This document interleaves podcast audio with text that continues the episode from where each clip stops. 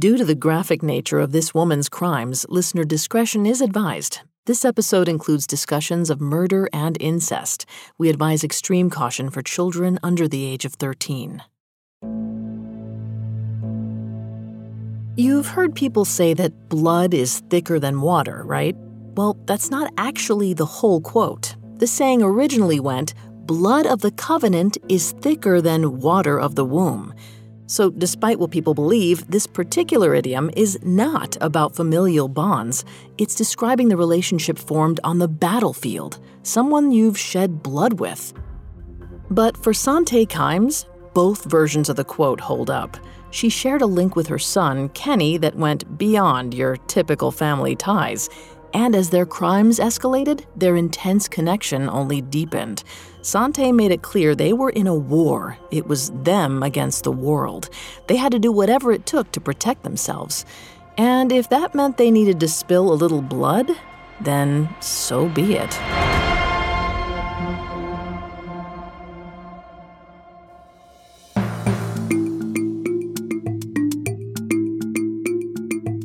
Welcome to Female Criminals, a Spotify original from Parcast.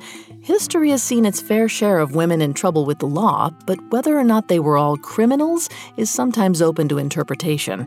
This is the show where we cover the full spectrum of women behaving badly. Over the last two weeks, we followed Sante Kimes from Dust Bowl, Oklahoma to the tropical beaches of Hawaii. Along the way, we learned about her thefts, insurance schemes, and human trafficking. Somehow, Sante always came out on top, protected by her husband's wealth. That was until he died unexpectedly, and she had to pull out all the stops to keep her hands on his millions. This week, we'll hear the end of Sante's story. We'll discover how she recruited her son to be her literal partner in crime. But as suspicions grow and acquaintances threaten to expose her, Sante and Kenny's crimes get violent. We've got all that and more coming up. Stay with us. Hello, lover of things that go bump in the night. This is Dan Cummins. And I'm Lindsay Cummins. And we co host the paranormal horror podcast, Scared to Death. Are shadow people real? What about demonic possessions? Poltergeist activity? Do you believe in ghosts? Malevolent entities? Are aliens real? Could you be abducted? We don't know, but what we do know is that we have over 230 episodes of stories on our podcast, Scared to Death, exploring all of the possibilities. Each week, we share several supposedly true stories that have been gathered from around the world and submissions from our own fans of allegedly true tales. Curious about the paranormal? Just like a spooky story, do you need more fear to fuel you through your long workdays? Come join us. New episodes of Scared to Death are released every Tuesday night Listen wherever you get your podcasts. We hope you end up scared to death.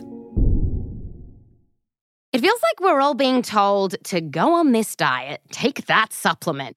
Ozempic will give you depression, but you know what'll cure that? Weed. Or you could try to balance your hormones. At Science Versus, we're like, what the f is going on? Forget the crap online and listen to Science Versus. Just the facts. Oh, and a bunch of stupid jokes. What is a ghost's favorite fruit? Blueberries. That's Science VS. New season out on Spotify soon. Sante's dead husband sat in the back seat. Well, his ashes did at least. She hadn't even bothered to put a seatbelt around the urn. After Kenneth Kimes Sr. left her out of his will, she saw no reason to fuss over his remains. She was glad he was dead. Less appealing was the prospect of telling her 19 year old son, Kenny, the news. She'd instructed him to leave school in Santa Barbara and fly out to Hawaii, but she hadn't told him that it was to scatter Kenneth's ashes. When Kenny's plane landed and he saw only his mom standing there, he knew something was up. He asked where his dad was. In typical Sante fashion, she handled the situation with zero empathy. She got into the car and pointed to the back seat. That's where he was. She hit the gas as her son's jaw hit the floor. Kenny was devastated, but when Sante told him the father he loved so much had left him nothing, it likely sent Kenny into a tailspin. Why would his dad rob him of his inheritance? Had he not cared at all? It's possible Kenny simply felt confused, maybe a little angry, definitely very hurt. Sante stoked those flames. She wanted her son to be as angry as her. Kenneth didn't deserve to be on a pedestal. He'd left them destitute. But they wouldn't stay that way for long. Not if Sante had anything to say about it. To be honest, unraveling the mess that Sante created gives me a headache. Lawyers later said it took them years to understand what exactly she did with Kenneth's fortune. And even with the benefit of hindsight, we'd be here all day if we got into the weeds of it all. So here's the gist. Basically, without Kenneth around, Sante was cash poor. That's what happens when someone has a lot of economic assets, but they aren't able to liquidate them for cash. For Sante, the problem was that none of the properties she shared with Kenneth were in her name. And since it seems they weren't technically married, she didn't have any legal grounds to claim them. Instead, she had to choose which complicated hoops she was going to jump through to cheat the system. Option one was to find a way to transfer the assets into her name posthumously, but doing that risked letting Kenneth's remaining family discover he was dead. That left her with option two make some sketchy trades for other properties, which she could then sell and make a profit. To confuse things even more, she used a whole slew of fake names. She knew that Kenneth's family would eventually realize he was dead and that his money was gone. When that happened, she didn't want them to be able to easily trace any of it to her. So that's where the shell corporations came in. All of this is to say that Sante got really good at forging documents during this time. She faked signatures left and right. She even had a notary on retainer who was open to more questionable methods, like notarizing documents that weren't entirely filled out yet. In case you're not up to date on notary procedures, that's a big no no. But Sante wasn't concerned with the ethics of her antics. She just wanted what she saw as rightfully hers and for the time being, it seemed to be smooth sailing. The same couldn't be said for Kenny, who wasn't taking his dad's death well. After returning to school, he lashed out at fellow students. Allegedly, he punched one kid, and another student even took out a restraining order against him. It seemed like the only person who understood him was his mom. With each passing day, he leaned on her for more support, all the teenage angst and hatred he'd once felt toward her seemed to melt away. She was the only family he had left. Sante relished it. And then she took advantage of it.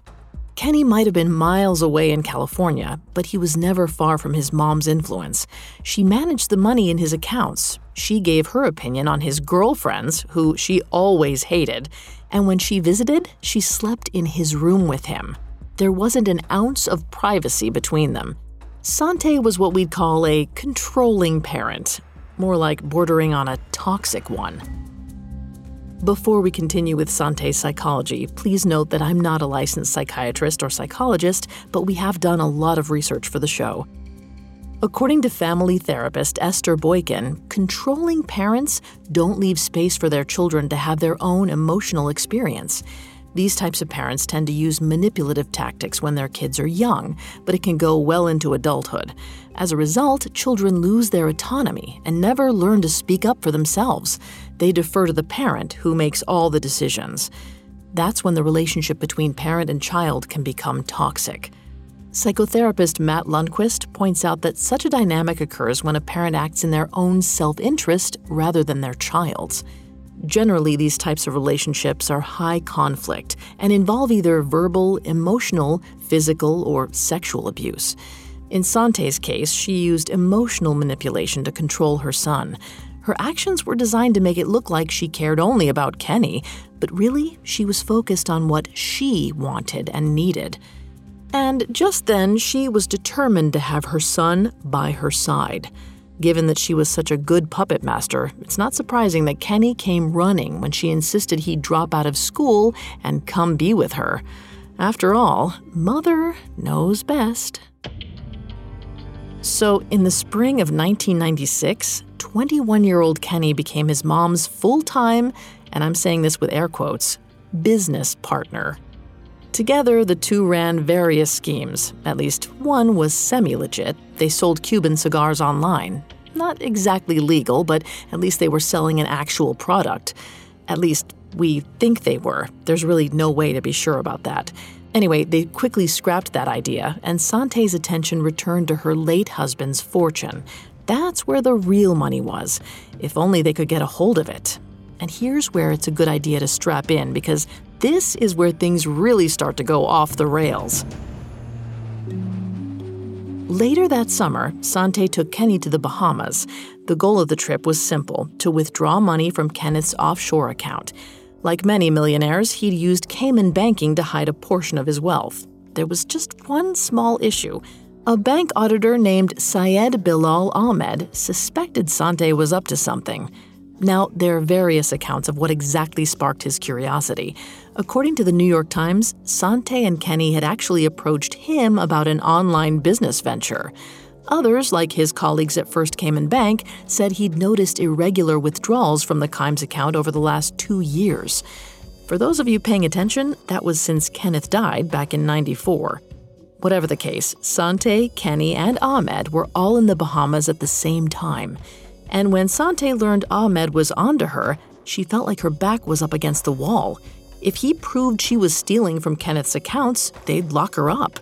She couldn't have that, so she decided there was only one thing to do. Ahmed had to die. That might seem like an illogical escalation. With the exception of Sante's jaunt into trafficking and slavery, she and her son were standard white collar criminals.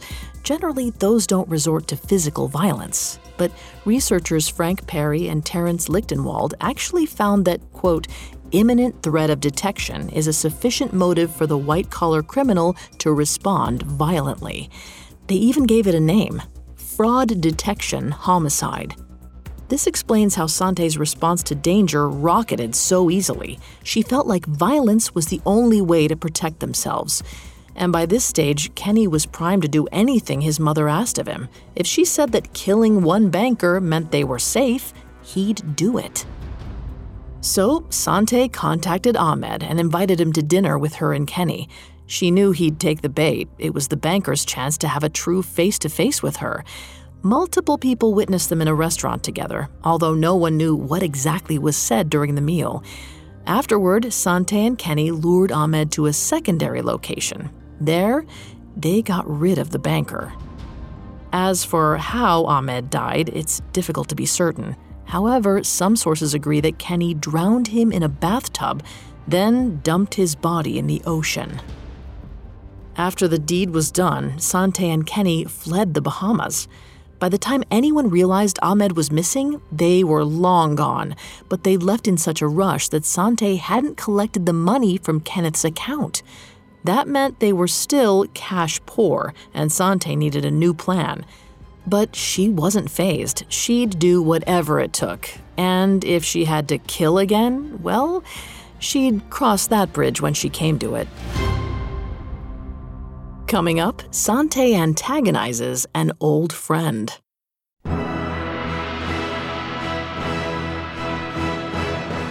Hi, listeners. It's Vanessa from the Parcast series Mythology. Every Tuesday, join me on a wondrous journey back in time, exploring the most epic battles, sweeping love stories, and harrowing adventures ever told. Heroes, gods, monsters, mayhem. This podcast has it all. From the Knights of the Round Table and Hori the Hunter to Paradise Lost and the Lost City of Atlantis.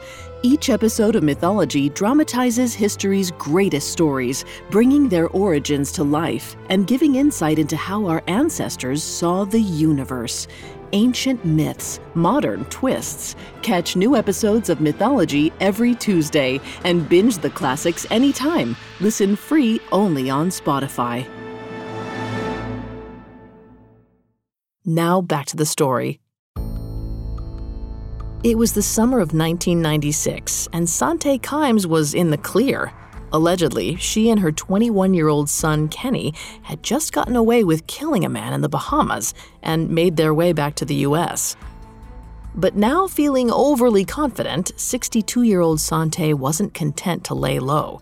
That was tantamount to giving up, and she still had so much more to do, or rather, so much more of her late husband's fortune to steal. With that in mind, she turned her attention to the Las Vegas home she'd shared with Kenneth. She couldn't outright sell the house, but there was still plenty of value in those four walls. But who owned that value was, like so much of this story, complicated. Because although most of his properties were in Kenneth Sr.'s name, the Vegas home might have technically belonged to a man named David Kazdin. Now, let's take a quick minute to talk about David because things get a little murky here. Back in the day, he and Kenneth had been close business acquaintances. So close, in fact, that Kenneth asked David for a huge favor. He wanted to put his Las Vegas house in David's name to separate it from his other assets. For whatever reason, David agreed. But as the years went on, David realized he didn't really want someone else's property in his name for obvious liability reasons. So he asked for the deed to be changed back, and he assumed Kenneth had taken care of it. It's not clear if Kenneth followed through and then Sante changed it back, or if she just discovered that it was already in David's name and took advantage of that fact. One way or another, by 1997, the house was David's on paper. Using that information, Sante forged a loan application using the house as collateral and collected $280,000. There was just one small hiccup. When David found out he was on the hook for all that money, he was not happy. And he knew exactly who was behind the shenanigans. He picked up the phone and called Sante to give her an earful. In no uncertain terms, he swore he'd expose her forgery. And Sante, well, we all know how she responds to threats. Over the next several weeks, she repeatedly called David, telling him to call off the dogs or else. Exactly what she had in mind, I couldn't say, and maybe she couldn't either. There was plenty on her plate as it was. She didn't have time to come up with specifics for her threats. She was too busy brainstorming other ways to get more money. She wanted to cash in on the full value of the house, and that required a little more creative thinking. So in January of 1998, Sante found a man named Robert McCarran at a local homeless shelter and made him the new owner of the property. It sounds bizarre, I know, but Sante figured she could have complete control over McCarran. Much like the maids she'd once trapped, Sante kept McCarran captive in her Las Vegas home. She coached him on how to act like the property owner. Then she made him take out a large insurance policy on the house. Days later, the building went up in flames. Obviously, the plan was to collect the insurance money, but it took the arson investigator no time at all to confirm that the blaze was set deliberately. Pair that with the discovery that the insurance had only just been taken out, and it was obvious they had a simple case of insurance fraud on their hands, which meant no money for Sante again. Frustrated and probably a little desperate, she and Kenny hit the road, bringing McCarran along with them. The last thing they needed was for the Vegas authorities to find and question him about the fire. The trio headed toward Los Angeles, where, not so coincidentally, David Kazdin lived.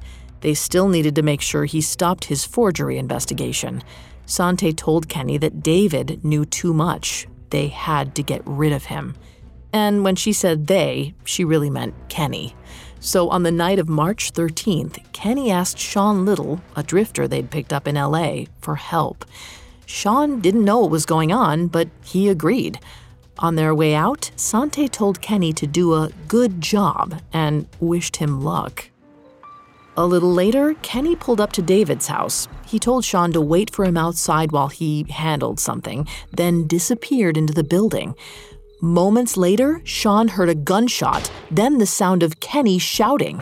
Sean raced toward the commotion, wondering if Kenny was hurt, but when he got to the kitchen, he saw a different man face down on the floor, a bullet hole in the back of his head.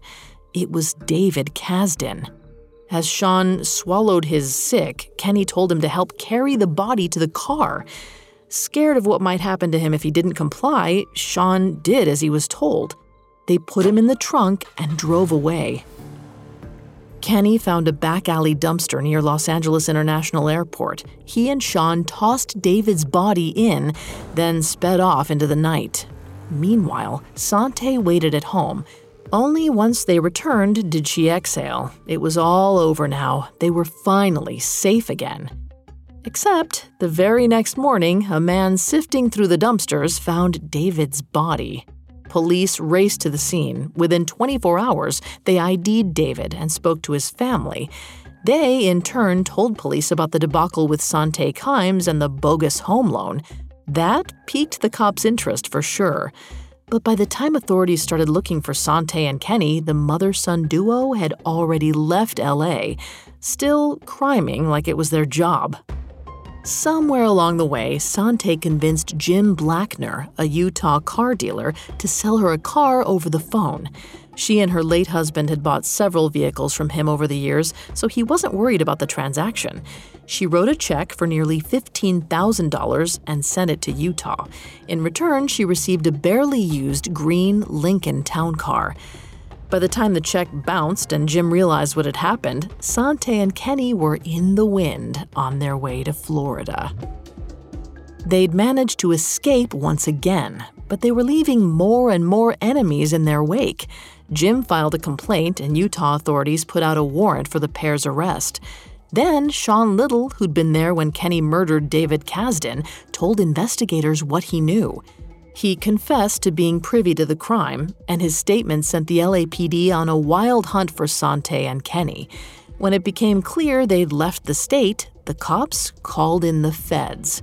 Soon, the web of warrants started to intersect. The Los Angeles detectives cross checked their notes with the Utah authorities. Together, they started putting together a decent picture of their quarry's crimes.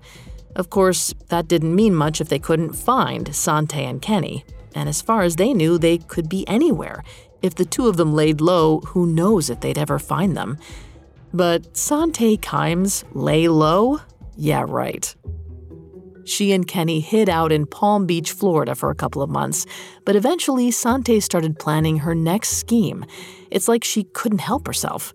Her experience with David in the Las Vegas house taught Sante plenty about running real estate schemes, and she wasn't about to waste that education. This time around, she wanted a piece of real estate she could own outright.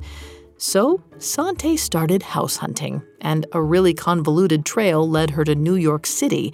That's where 82 year old Irene Silverman owned a $7 million brownstone apartment building in Manhattan.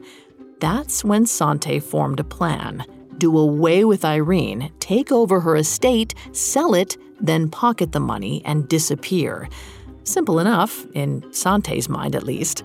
For anyone else, that probably sounds like a bonkers plan. How on earth did she think she'd ever get away with something so blatant? Well, she might not have been thinking about whether or not she'd get caught. According to researchers Frank Perry and Terence Lichtenwald, white collar criminals who've crossed over into violent crimes generally have delusions of grandeur that, quote, hinder their ability to foresee the consequences of their behavior. Sante might have once been acting out of self preservation, but now that she and Kenny had fully crossed over into the land of violent crime, the idea of doing it again wasn't so far fetched. In her mind, if she and Kenny played their cards right, they could be millionaires again by the end of summer. There was nothing to it. Coming up, Sante and Kenny's most complex scheme yet. Now, back to the story. Sometime in 1998, 64 year old Sante Kimes shed one identity and adopted another. As part of her latest plan, she played the role of Ava Guerrero, assistant to a gentleman named Manny Guerin.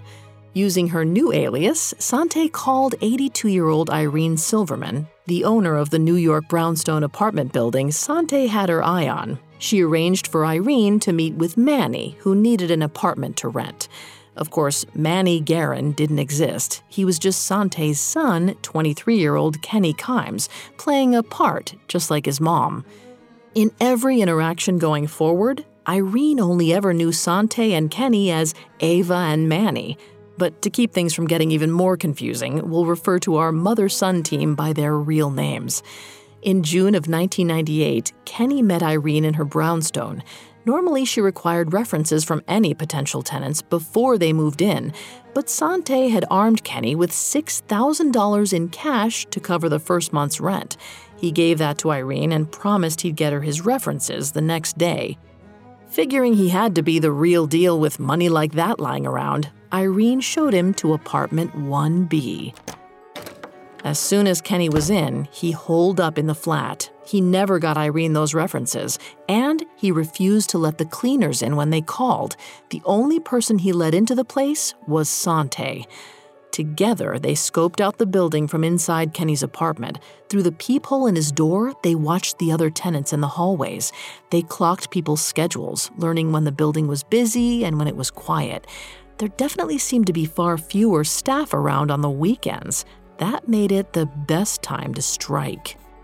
Sante and Kenny wrote all of this down in their journals, taking detailed notes that they could refer back to. Sante also practiced forging Irene's signature. As one judge later said, it was incredibly stupid of Sante to keep a running log of her murderous plans. But as we've established, she was overconfident in her ability to pull this off. The next step was to get all the paperwork ready. Sante prepared a deed transfer that put the brownstone in her name instead of Irene's. They just had to get it notarized. Of course, for a document bearing Irene's name, they needed her to sign it. But even that was little more than a speed bump. Sante simply impersonated the elderly woman and signed the documents in front of the notary. After that, everything was in place, and it was time to move in for the kill. On July 5, 1998, Sante and Kenny either went to Irene's apartment and pushed their way inside, or they lured her into Kenny's apartment. Either way, Kenny used a stun gun on the 82 year old. Irene fell to the ground completely vulnerable. That's when Sante told her son to strangle the elderly woman. Kenny never was able to resist his mother's orders.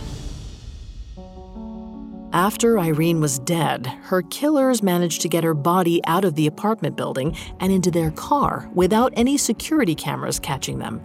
Then, as had become a pattern by now, Sante sent her son off to deal with the body. He drove all the way out to New Jersey and dumped it in a random spot. Meanwhile, Sante created alibis for herself, making sure she was seen in various places around the city. Then she headed back to the Hilton where she'd been staying. She and Kenny planned to regroup there before completing the transfer of Irene's property. They eventually met up outside the hotel, but before they could make their way inside together, the FBI and NYPD swarmed, placing them both under arrest. Sante immediately went into denial mode. Even as the police cuffed her, she insisted they'd done nothing wrong. It was all just a terrible mix up, she said. In contrast, Kenny was a mess. Multiple sources said he was so scared that he wet himself. Now, perhaps in need of a change of clothes, mother and son were brought down to the station and led into separate interrogation rooms. Sante didn't like that at all. She shouted instructions to Kenny through the walls in an attempt to coach him through the ordeal. But when the detectives interviewed them, the murderous pair were surprised to learn they weren't there for Irene Silverman's murder. The cops had picked them up on an entirely different matter the stolen Lincoln Town car from Utah. You could have heard Sante and Kenny's audible exhales from blocks away. That was all? They could clear that up in no time. And maybe Sante could have talked her way out of that one, like she had so many times before. The only problem was, while she was stuck in an interrogation room, detectives were searching through that stolen car, and they didn't quite know what to make of what they found. Let's do a quick rundown of just some of the items recovered from the Kimeses. Irene Silverman's ID, $10,000 in cash, a Glock 9mm gun, an empty stun gun box, plastic handcuffs, and a vial of sedative. Oh, and they also located a bag that Sante had checked into the hotel. In that one, there was a notarized deed bearing Irene's forged signature, transferring ownership of the brownstone to Sante's Shell Corporation. You'd think with all of that suspicious loot, the police might have dug into things a little more. A few calls, and they would have learned that across town, another team of NYPD detectives had just responded to a missing person report for Irene Silverman. But for whatever reason, they didn't get there right away. It took two whole days for them to make the connection. However, during that time, the detectives working on Irene's missing person case learned about a mysterious tenant named Manny Guerin. He'd vanished the same time Irene did. So the cops had a profile sketched, and then they sent it to local news stations to see if anyone recognized him. It just so happened that one of the cops in the other camp caught the news that night. He realized that it looked a lot like Kenny Kimes, the guy they'd just arrested. That's when it finally all came together. Not only had they nabbed a pair of criminals who were wanted in two separate states, it seemed like they'd caught a killer, too. Sante and Kenny were held in New York without bail, and their troubles were only just getting started. LAPD detectives flew out to the Big Apple to interrogate the mother son duo about David Kazdin's murder. Sante and Kenny adamantly denied all of the accusations. While they weren't allowed to speak to each other and were kept separated, they maintained a united front. Neither of them broke, so it seems likely Sante had coached her son on what to say if they were ever in this exact situation. In those moments when they were together, like during their hearing, Sante hugged Kenny and held his hand, assuring him everything would be all right. But of course, it wouldn't be. Adding to the growing circus, the pair even went on 60 Minutes to try to sway public opinion in their favor, but that backfired on them. The episode just gave the audience a chance to see that Sante and Kenny seemed a little too close. They were, well, let's just say, overly affectionate toward each other in a pretty unsettling way. That's when the rumors of incest started, and they were pretty believable if you kept a close eye on the pair. In court, they often caressed each other. Then there were acquaintances who alleged that Sante and Kenny often slept in the same bed together. Couple that with the fact that Sante had bragged to a few friends that she always slept in the nude. Well, it certainly didn't look good. But to be clear, Sante and Kenny adamantly denied these accusations. Of course, they denied everything else as well. But there's another possible explanation for what might have been going on here, and it's called covert incest. According to the American Psychological Association, covert incest is a form of emotional abuse in which a parent turns to their child as a surrogate partner, seeking emotional support that would more appropriately be provided by the person's spouse or another adult. In these types of relationships, the parent depends on the child for support so much that the child prioritizes the needs of the adult. In some cases, the adult needs a romantic partner, so they end up treating their own child as such, except there's no sexual contact involved. That's not to say that's definitely what was at play here, but given what we know about Sante's controlling behavior and Kenny's utter devotion to her, it's a possibility. And it seemed like Sante and Kenny's closeness would decide their fate. Prosecutors had anticipated, or at least hoped, that Sante might confess in order to spare her son, but she didn't. Instead, they stood side by side at their first murder trial in 2000. Despite the police never producing a body or any forensic proof that tied them to it, they did find a mountain of circumstantial evidence tying them to Irene's disappearance, including Sante's detailed notebooks planning out the crime. As a result, both mother and son were found guilty. Sante received a 120 year sentence, while Kenny got 125 years. But things changed when they were extradited to LA to stand trial for David Kazdin's murder. In California, they faced the death penalty, and the thought of that was too much for Kenny to bear. In 2003, the 28 year old proposed a deal. If the prosecutors took the death penalty off the table for them both, he'd confess. They agreed, and he told them everything Irene's murder, David Kazdin's. He even admitted to killing the Bahamian banker, Syed Bilal Ahmed.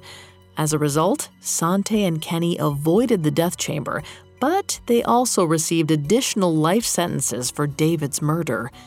And that wasn't their only punishment, because the courtroom was the last time mother and son ever saw each other. From there, they were escorted to separate prisons where they'd remain for the rest of their lives. We can only imagine how Sante took the news of her son's betrayal, because there's no doubt she'd see it that way. If only Kenny had stuck to the story, they might have been able to overturn their convictions on appeal. Given all that we know about Sante, I'm confident she never would have stopped fighting. But his emotions got the best of him, and by extension, the best of her. In the end, it was her son's love for her, the love she'd cultivated to use to her own advantage, that was her downfall.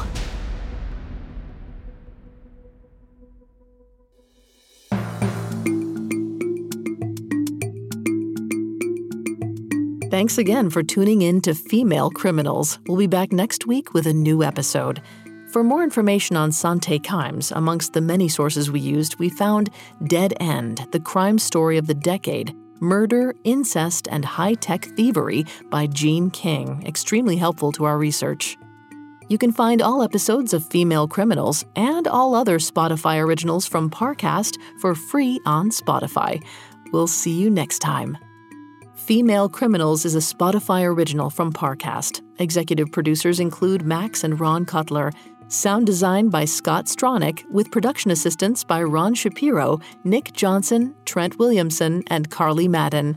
This episode of Female Criminals was written by Alex Burns, edited by Jane O, Abigail Cannon, and Joel Callan, fact checked by Bennett Logan, researched by Mickey Taylor and Chelsea Wood, and produced by Aaron Larson. I'm Vanessa Richardson.